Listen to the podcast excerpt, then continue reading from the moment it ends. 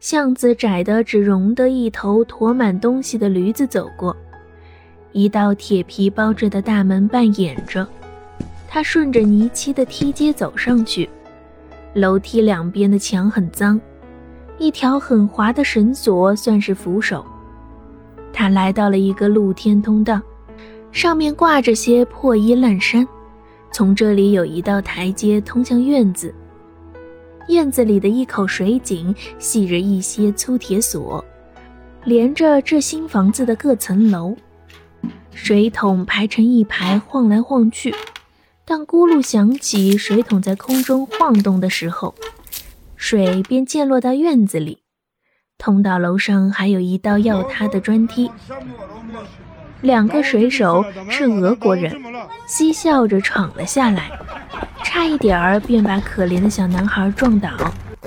一个已经不年轻，但身体健壮、长着满头浓密黑发的女人跟在后面。讨到什么了？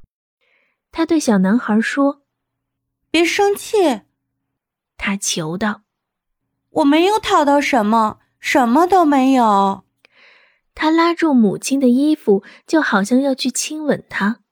他们走进了屋子。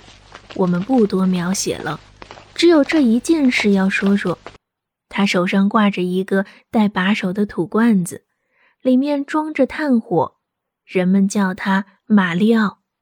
他用手烤着手指，随后他用手肘推了小男孩一下。有，你一定有钱，他说道。孩子哭了起来，他用脚踢他，他放声哭了起来。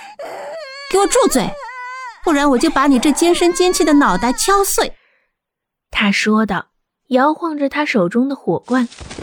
小男孩一下子倒在地上，尖叫了一声。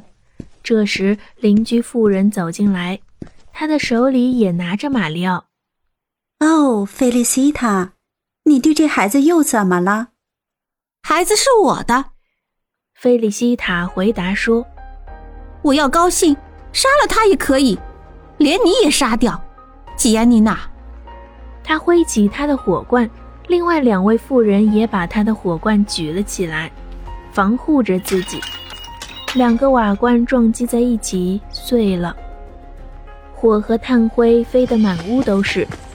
可是孩子这时跑出门去，穿过院子来到屋子外面。可怜的孩子拼命地跑。到后来，连气都喘不过来了。他来到圣克罗斯教堂，就是昨夜为他打开大门的那个教堂。在教堂前停下来，走了进去。